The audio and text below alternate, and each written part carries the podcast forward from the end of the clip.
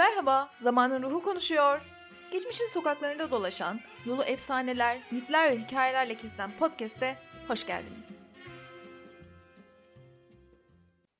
Herkese merhabalar. Zamanın Ruhu'nun ilk podcast'ine hoş geldiniz. Bugünkü konumuz İstanbul'un kabadayıları. İlk podcast'in konusu olarak bunu seçtim. Çünkü bence biz eski zamanları düşünürken aklımızın bir yerinde bu kabadayı imgesi İstanbul'a çok özdeşleşmiş durumda. Yani siz şunu düşünebiliyor musunuz? Sokaklarında nara atılmayan, işte sustalıyla birilerinin susturulmadığı, racon kesilmeyen bir İstanbul var mıydı? Bence kesinlikle yoktu. O yüzden şu kabadayıları önden bir tanıyalım.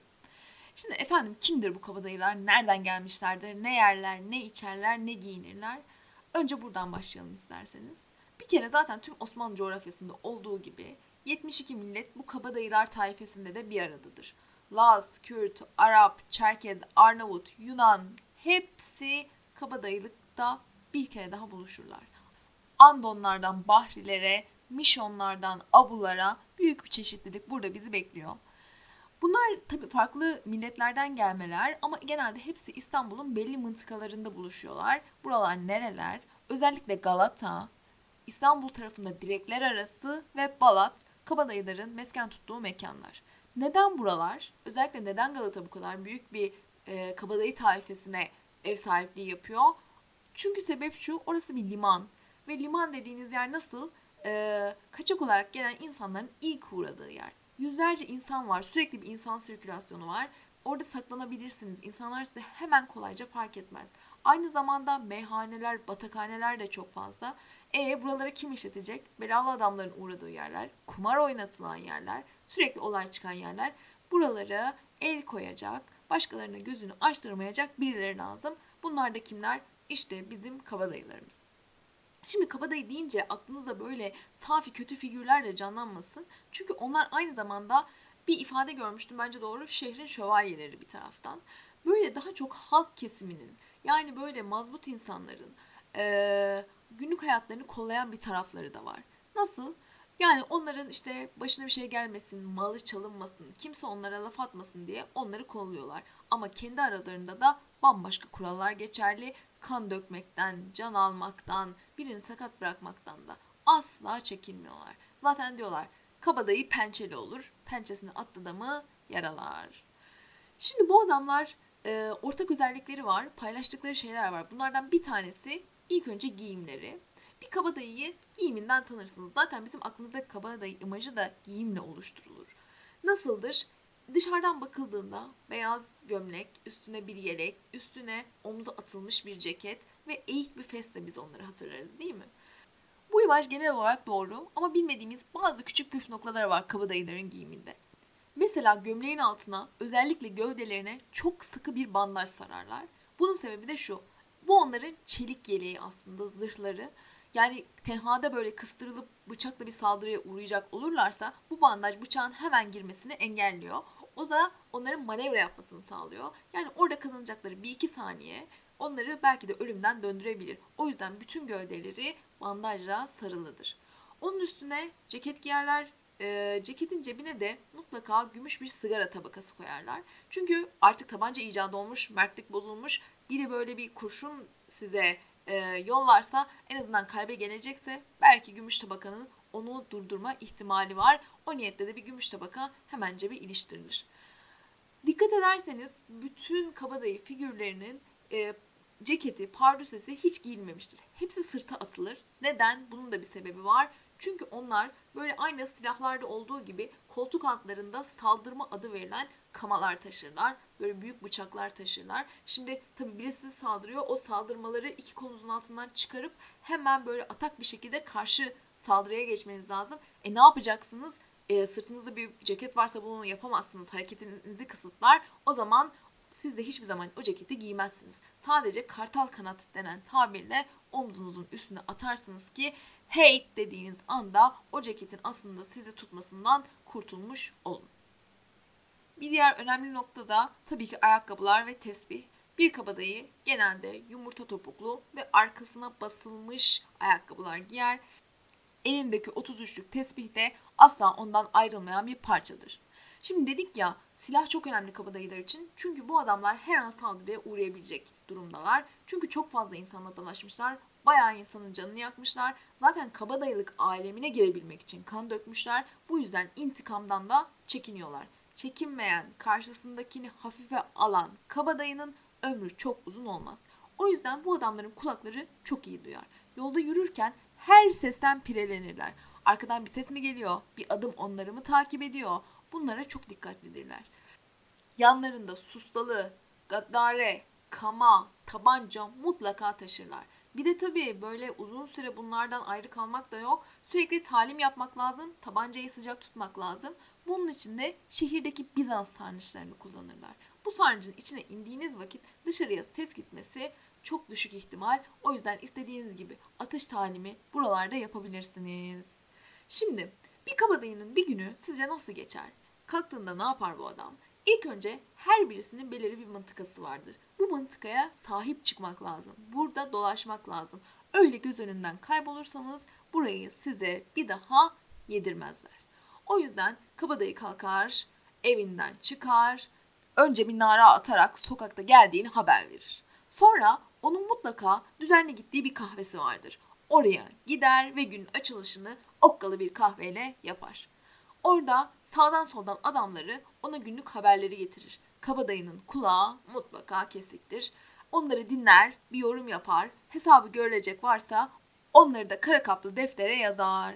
Sonra nargile içer, barbut oynar, kağıt oynar ve böylece günün aslında başlangıcını yapmış olur. Daha önemli işleri varsa diğer kabadayılarla buluşmak üzere genelde namlı kabadayıların kahvesine gider.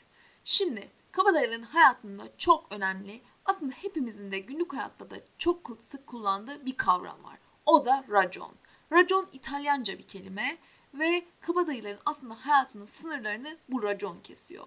Yani bu adamlar aslında kanunla bayağı başları dertte, kurallara uymazlar ama kendi aralarındaki racona sıra gelince bunu da e, yemin bilirler, ölüm bilirler ve asla dışına çıkmazlar.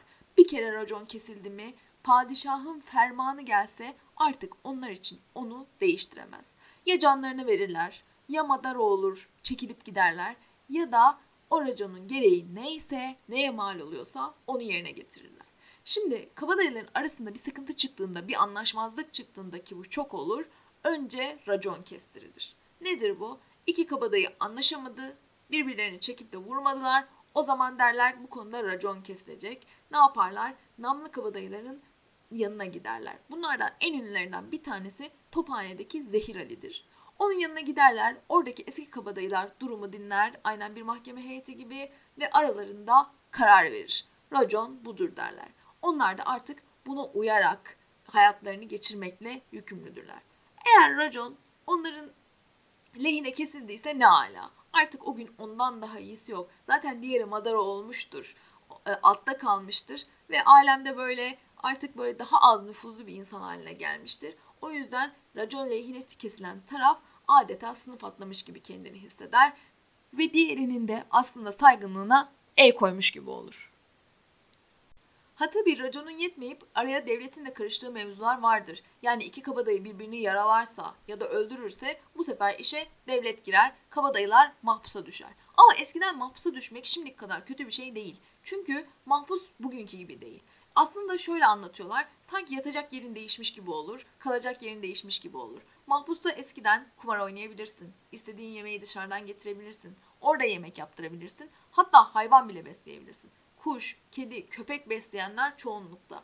Özellikle kabadayılar köpek beslermiş. Niye? Çünkü köpekler sesleri duyuyor ve yanlarına biri aslında intikam için geldiğinde hemen uyanıp sahibini uyandırma özellikleri var. O yüzden mahpusta kabadayılar çoğunlukla köpek besler. İşte böyle mahpusa düşerler. Mahpusa düşmek çok sorun değil dediğim gibi ama mahpustan çıkmak çok sorun. Çünkü bir kere birini öldürmeye artık e, alıştıysanız mahpusa da boş durmuyorsunuz. Onu da öldür, onu da öldür, bunu da yarala derken 15 yılda giriyorsunuz, 35 yılla dışarı çıkıyorsunuz. Bir tehlike daha var, o da kalebentlik tehlikesi.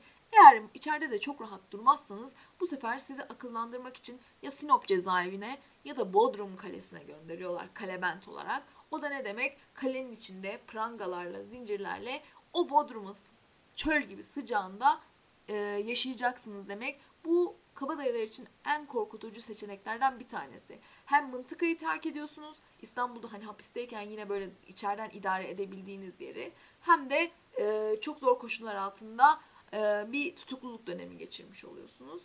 Peki ne yapıyorlar da aslında hapse düşüyorlar? Sadece adam öldürmek, yaralamak mı? Öyle değil. Bir de ince işkence var. Bu kabadayılar işkencede de usta. Bu onlara böyle bir zevk veriyor. Yani o süreci uzatmak, karşındakinin kıvrandığını görmek, ne kadar güçlü olduğunu görmek onlar için harika bir duygu. İlginç ilginç işkenceler aslında icat etmiş durumdalar. Mesela tırnakla etin arasına kamış sokmak gibi. Ya da suçlu gördükleri kişinin pantolonuna bir sürü kedi doldurup sonra kedileri dışarıdan vurarak içerideki kişinin canını yakmasını izlemek gibi. Ya da uzun süre ona su içirmek gibi. Ya da böyle ateşin üstünde karşındakini yürütmek gibi işkence işlerinde de gerçekten uzmanlaşmış durumdalar. Gördüğünüz gibi kabadayılık aslında çok stresli meslek, çekilecek iş değil ama bir yerde de çekilmesi gerekiyor. Çünkü bu adamların büyük, masraflı bir hayatları var. Kabadayı dediğiniz adam tek başına olmaz. Mutlaka fedaisi, adamı, gözcüsü, sözcüsü olmak zorunda. Bir de dostları var, kumar arkadaşları var. E bunların hepsine para yedirmek zorunda. Acayip bir masraf hazıra daha dayanmaz. O yüzden bir sürü de haraç kesmek zorundalar. Nerelerin haracını kesiyorlar? Gümrükler, kahvehaneler, kumarhaneler, umumhaneler hepsinin haraçları bu adamlara akıyor. Haracı aldıktan sonra da ne yapıyorlar? Doğruca Ayvansaray'a, Çingenelerin mekanlarına. E bilirsiniz Çingeneler zaten doğuştan alemci. Her türlü müzik, saz, söz, hüner onlarda. Yahudi hokkabazlarda geldi mi ortam müthiş bir aleme dönüşüyor ve sabaha kadar da bu haraçtan kazanılan para alemlerde yeniyor, bitiriliyor ve bizim kabadayılar feneri nerede söndürdüklerini bilmeden işte o Osmanlı sokaklarını inleten naralarını ata ata evlerine geri dönüyorlar. Aslında bir kabadayının hayattan tek beklentisi var. Desinler ki bu adam sağlam adamdı. Racon bilirdi. Kimse onu madara edemedi. O bir nara attı mı boğazdaki balıklar bile titredi. İşte hayatı boyunca bunu dedirtebildiyse ölse de gam yemiyor. Zaten genelde de su tesisi su yolunda kırılıyor. Hep söylüyorum İstanbul'da fantastik hayatlar yaşandı. İstanbul'da bizim şu an aklımızın alamayacağı gerçekten efsane hayatlar yaşandı. Öyle ki senaryolara konu olsa herhalde deriz ki senarist abartmış. İşte kabadayıların hayatları da bu hayatlardan bir tanesi. Yunanistan'dan gelip burada 17 kişiyi öldüreni mi ararsın? Her öldürdüğü kişinin kalbine bıçak saplayıp ayakkabılarını da orada bırakıp imzasını bu şekilde atanı mı ararsın? Hepsi bu şehrin sokaklarındaydı. Şu an bizim kafamızı kaldırıp geçmediğimiz yerlerde yaşadılar, sevdiler, acı çektiler, intikam aldılar ve en sonunda da tarihin tozlu sayfalarına karıştılar. İşte böyle. Bugünkü zaman yolculuğumuzda bu kadar. Bir başka seyahatte görüşmek üzere. Sakın racona ters düşmeyin, aman madar olmayın. Hadi görüşürüz.